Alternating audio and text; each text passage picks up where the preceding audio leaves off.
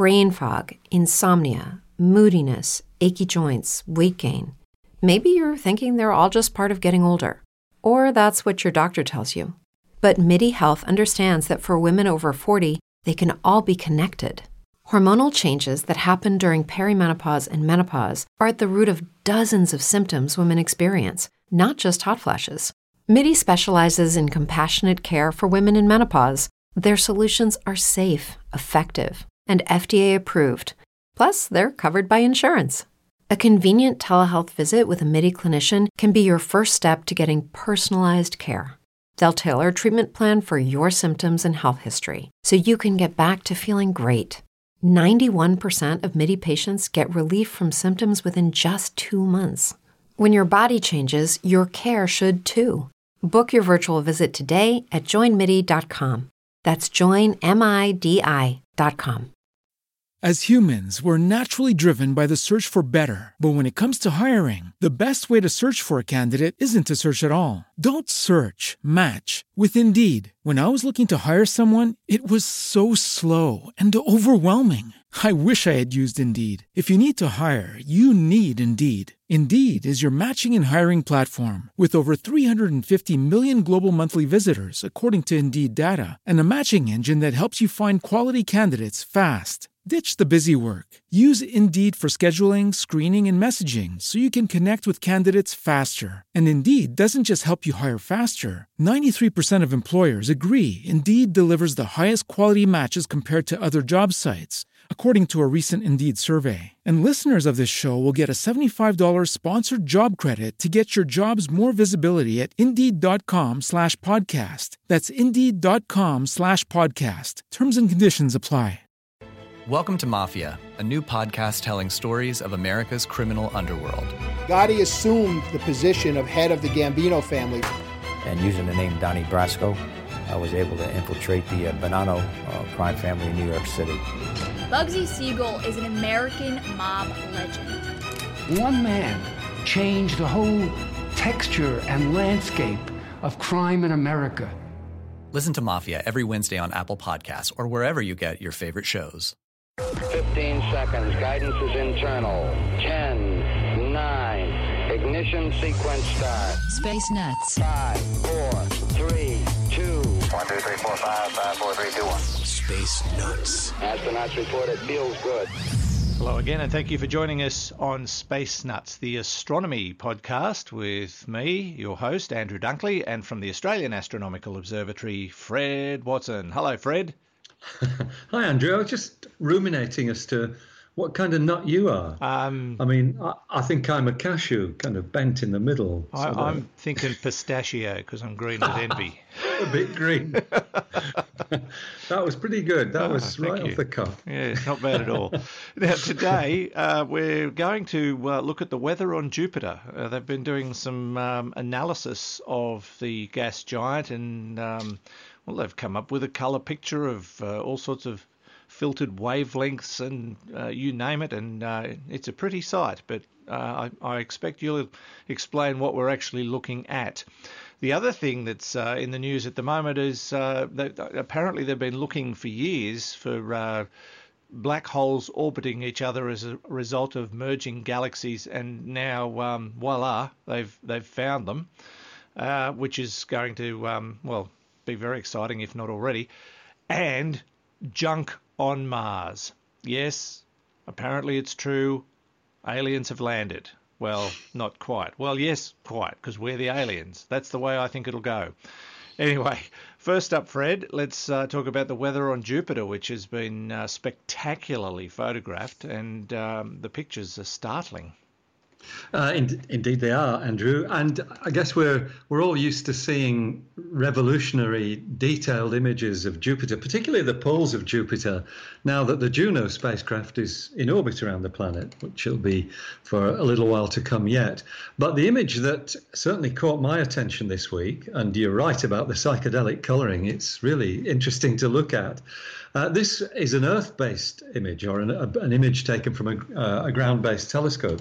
In fact, um, one of the two Gemini telescopes. Gemini is a is a multinational project. Uh, they run two eight-meter class telescopes, one in Hawaii, one in Chile, Uh, and what they have done is used uh, an, uh, an instrument which is called NIRI, N I R I, which stands for, well, you can probably guess it, Near Infrared Imager. I wouldn't have guessed that. No, I'm afraid. It's not. It's not near because it's near the telescope.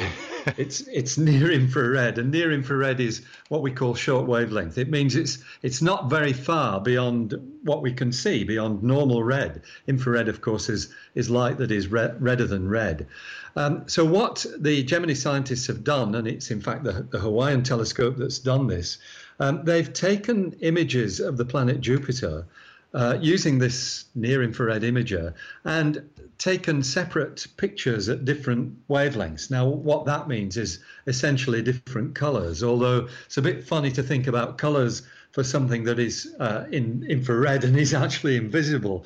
But yes, infrared radiation has colors as well. So they've, they've isolated five different colors in the infrared spectrum, and then they've formed a composite image from those. It's actually the same technique uh, that my colleague David Malin pioneered back in the 1980s using um, sort of uh, standard color images with a with an optical telescope. He used to use blue, green, and red filters, and then combine the images taken separately through each of those uh, in order to make uh, a, a genuine true color image, one that we would see if our eyes were billions of times more sensitive. Well, the guys at Gemini have done the same thing, but with infrared. So what you've got is a is a color image of the planet itself, really showing quite startling color differences. And the color differences, while they look pleasing to the eye, are nevertheless telling scientists that different stuff is going on uh, in these different regions of the planet Jupiter. Yeah, I think I, I, the the thing that sticks out straight away when you look at the image is the big red spot, which is not a big red spot in this picture. it's a big white one. It that's is, right. Yes. Uh, and that so what that tells you is that it's sort of equally reflective in all the color bands that the image was taken in because it's turned out white. Uh, it's you know it's a neutral color, um, and what the scientists are telling us is that that white is actually revealed. Uh, by um, uh, uh, high altitude clouds and hazes uh, right at the top of Jupiter's atmosphere. So if you've got these high altitude clouds in Jupiter's atmosphere, and remember Jupiter's a, a gas giant, we we never see a solid surface. We just see the upper layer of the cloud deck. Um, things that are white in color are very near the surface of the atmosphere. As I said, high altitude clouds and hazes, um, and that tells you that the Great Red Spot, rather than being something deeply ingrained in Jupiter's atmosphere, which certainly is the way it looks when you get a, a standard color image of it, it's a very high altitude feature. What it probably is telling you, in fact, is that the Great Red Spot uh, extends to very high altitudes. It pr- probably penetrates really low down into the into the atmosphere. Um, there's also some remarkable structure. I mean, this is a beautiful image that has been taken. Considering it's a telescope on the ground, Gemini is one of the pioneering uh, faculties for. Um, um, I beg your pardon, that was the wrong word. One of the pioneering facilities uh, for. they've probably got a faculty as well. I'd say so. One of the pioneering facilities for what we call adaptive optics imaging. In other words, um, taking the twinkle out of starlight, taking the distortion out that the atmosphere puts in uh, by compensating for that electronically. And what you get is an image that essentially freezes the detail, very, a very fine detail. And in fact, what you can see in this image is really delicate structure in the wake of the uh, of the Great Red Spot, which of course is a, an anticyclone, basically a huge storm. It's bigger than the Earth, by the way. It's um, about one and a half times the diameter of the Earth. It's been around for at least 300 years. Uh, people uh, in the vicinity of Jupiter might well be wondering when this storm's going to give up and stop, but it hasn't done yet. Um, and the other thing that I thought was very noticeable is a kind of orange glow near the poles of Jupiter, the north and south pole Yeah. uh, poles. Um, and we, we know that um, Jupiter, because it has a, a magnetic field that's thousands of times stronger than the Earth's, it generates uh, aurorae. The aurora borealis and aurora australis are very bright on Jupiter. And apparently, these uh, high altitude hazes that are causing the orange glow at uh, the poles is the result of chemistry that comes from some of these uh, auroral phenomena in the atmosphere.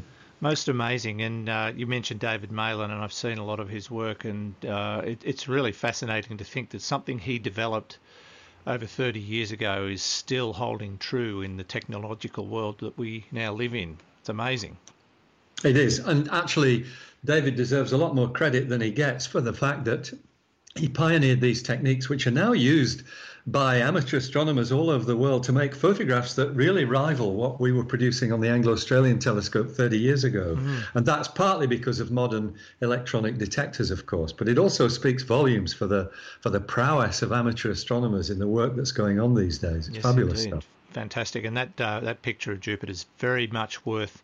Uh, delving into and having a look at, and we might use it as our cover image for this episode. So, if you're looking at Jupiter right now, that's because that's what I suggested would be the cover.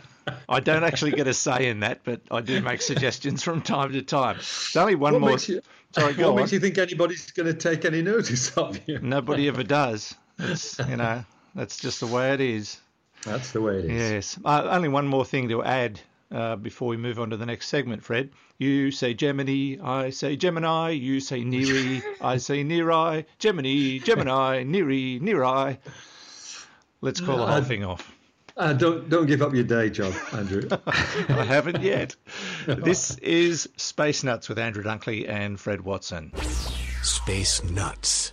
Now, Fred, with that um, awful offbeat, off tune out of the universe thing we just did, uh, let's move on to black holes, where that song deserves to be.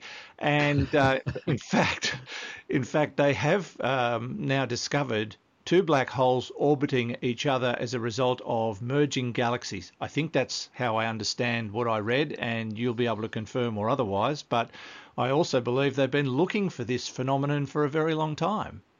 Indeed, they have, and now they found it. So, um, this story is about observations made actually with a gigantic radio telescope, not uh, uh, optical or visible light telescopes or infrared telescopes like the Gemini work. Sorry, Gemini work we were just describing there a minute ago.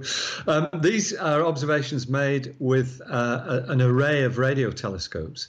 Uh, which uh, is situated in uh, in New Mexico. It's called the uh, the, the I can't remember what it's called. Anyway, it's all right. It's the it's the New it's Mexico. The, no, no, it's not. No, this is ridiculous. It's the uh, the the very large array, the VLA. So, well, how could one forget a name so eloquent as that? The VLA. Indeed, yes. I mean, it should. I, I knew it would be something like that because that's as good as it gets. I've been um, I've been thinking about ALMA, the other radio array, uh, for for too long, and uh, I kind of wanted to say ALMA, but I knew ALMA wasn't right. They're separated by rather a long way. Could be ALMA. So yes. Anyway, carry on. The, the, the, VLA.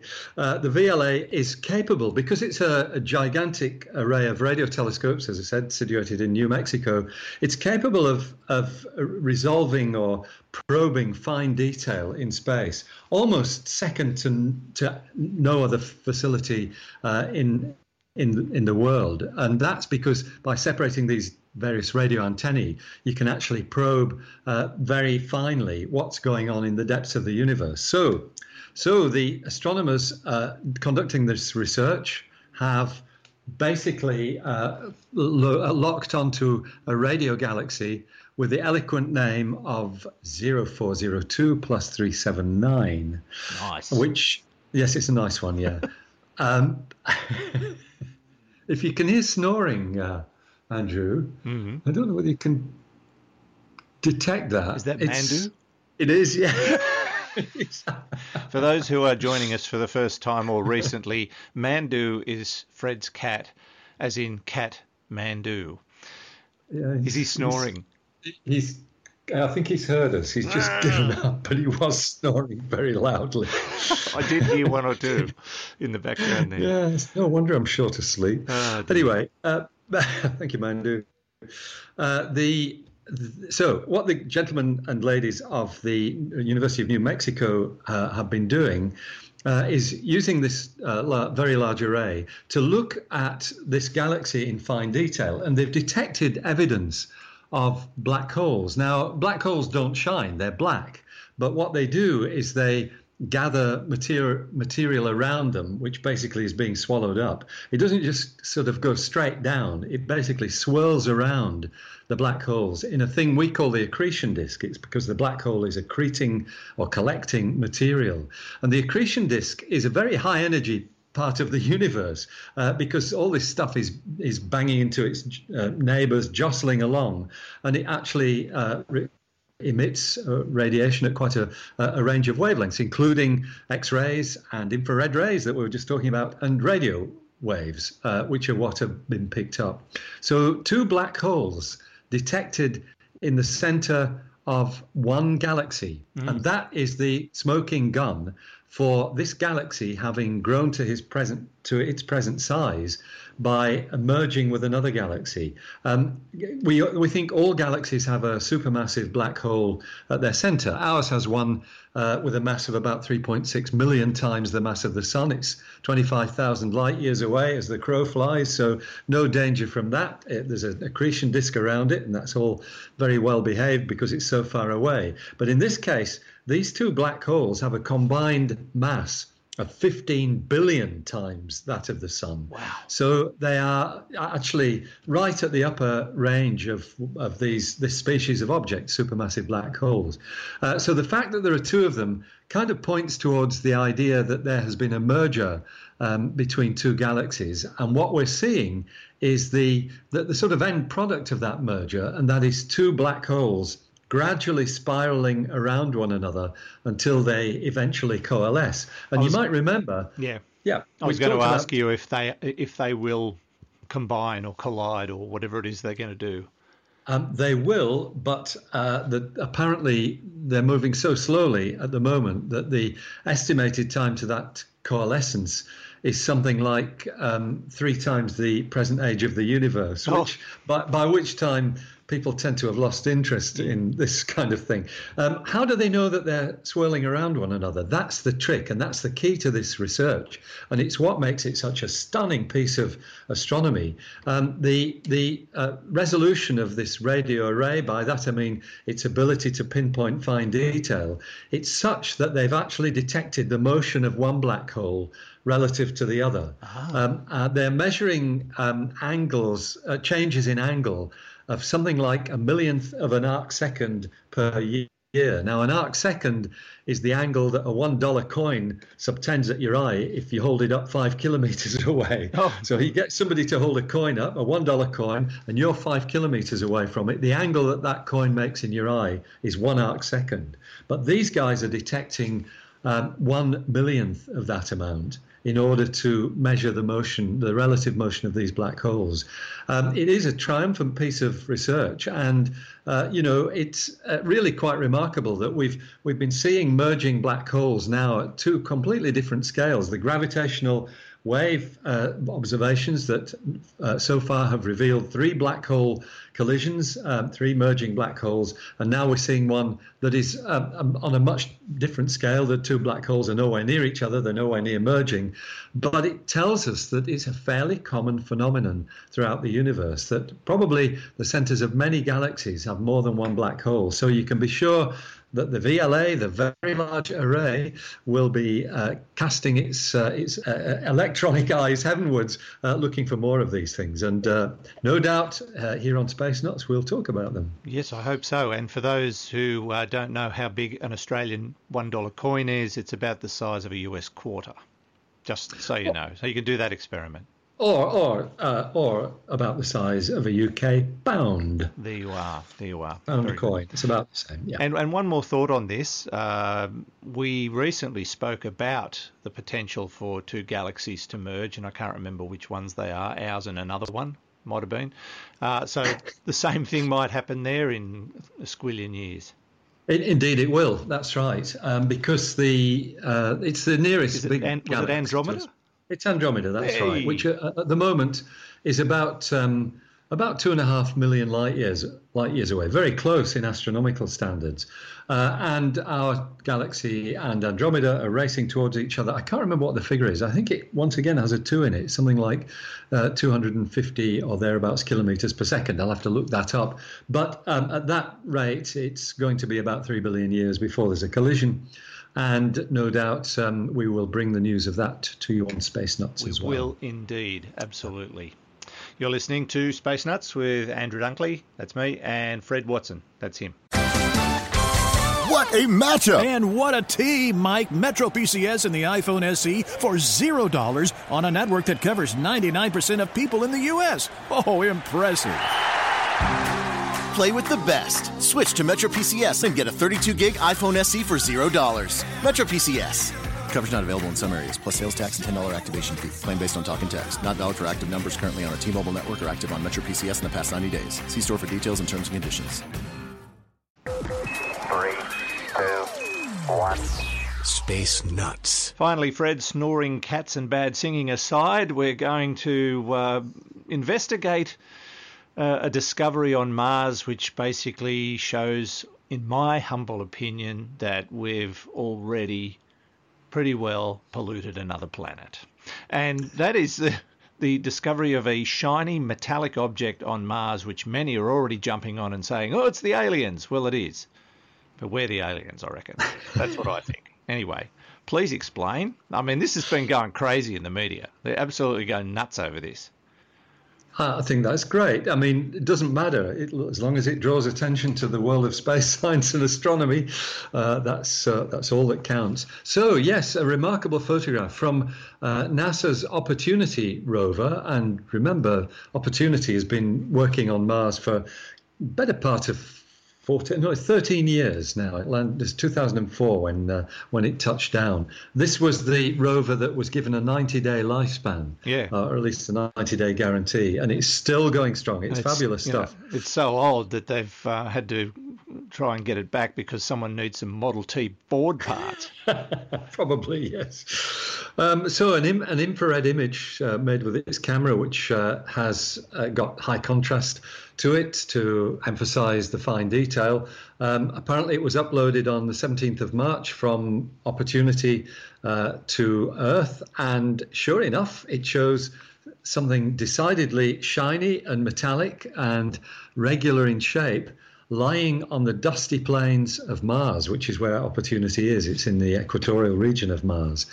Um, It's a door. really nice image. I don't know. I thought it was a slightly bent biscuit tin lid. It's, it's, Uh, it's really hard to tell. I, I, tried enlarging the image and it just pixelated so badly I, I couldn't tell what it was. But uh, it, it's obviously metal and it's obviously foreign.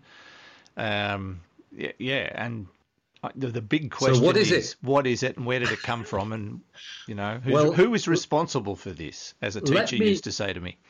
Let me give you a clue here, uh, and that is that Opportunity's course as it tra- uh, traverses the Martian landscape basically takes it along the line it made when it was still airborne and its lander was approaching the surface.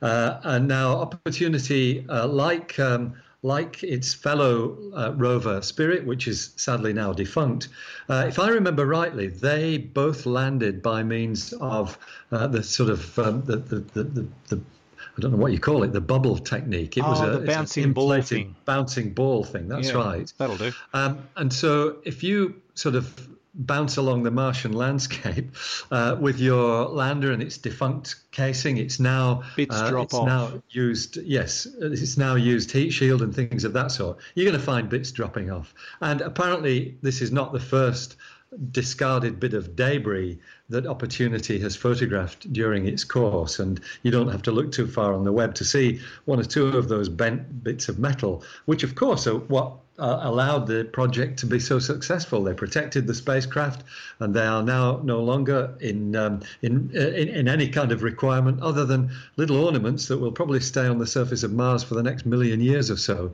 uh, before they get sandblasted to bits by the Martian dust storms that we occasionally see. But it is it's a lovely story, and and you're quite right. Everybody thinks um, of aliens. Um, when you look at the scale of it, it suggests that the aliens, if they were to come out of this biscuit tin lid or whatever it is, would be about the size of an ant or something like that, Yeah. because it's not very far away.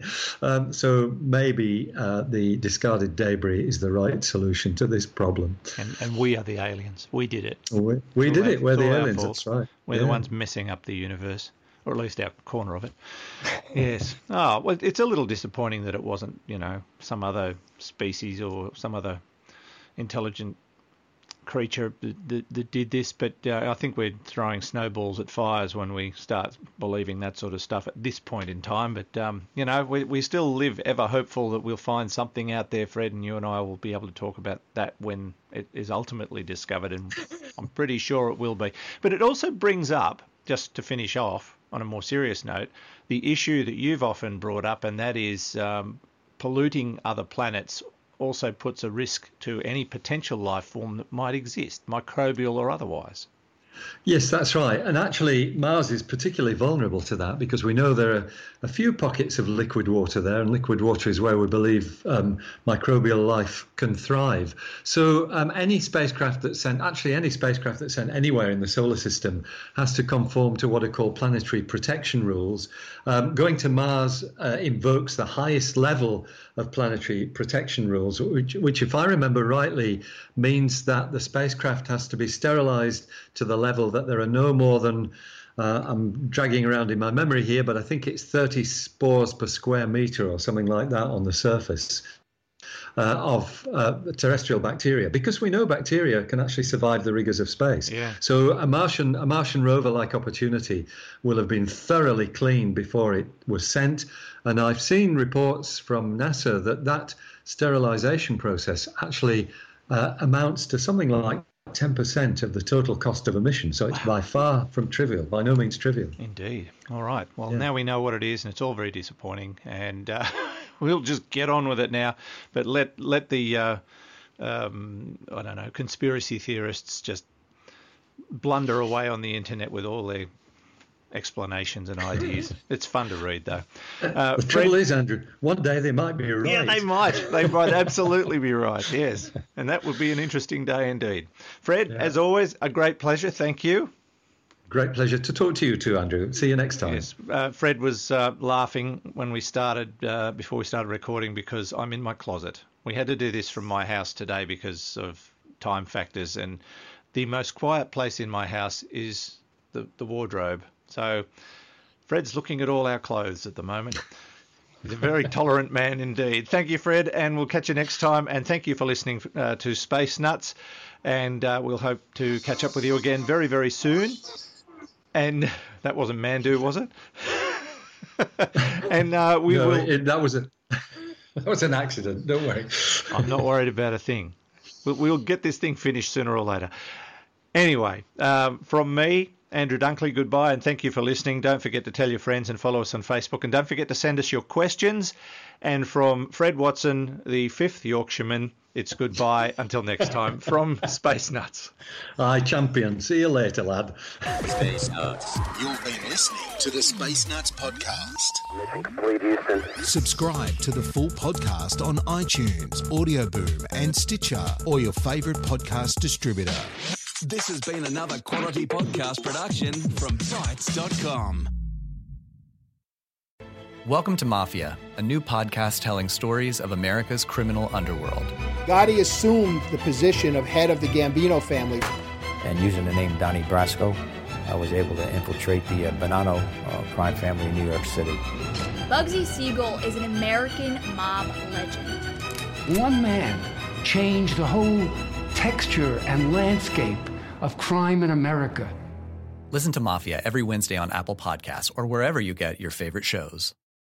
Brain fog, insomnia, moodiness, achy joints, weight gain. Maybe you're thinking they're all just part of getting older, or that's what your doctor tells you. But MIDI Health understands that for women over 40, they can all be connected. Hormonal changes that happen during perimenopause and menopause are at the root of dozens of symptoms women experience, not just hot flashes. MIDI specializes in compassionate care for women in menopause. Their solutions are safe, effective, and FDA approved. Plus, they're covered by insurance. A convenient telehealth visit with a MIDI clinician can be your first step to getting personalized care. They'll tailor a treatment plan for your symptoms and health history so you can get back to feeling great. 91% of MIDI patients get relief from symptoms within just two months. When your body changes, your care should too. Book your virtual visit today at joinmidi.com. That's joinmidi.com.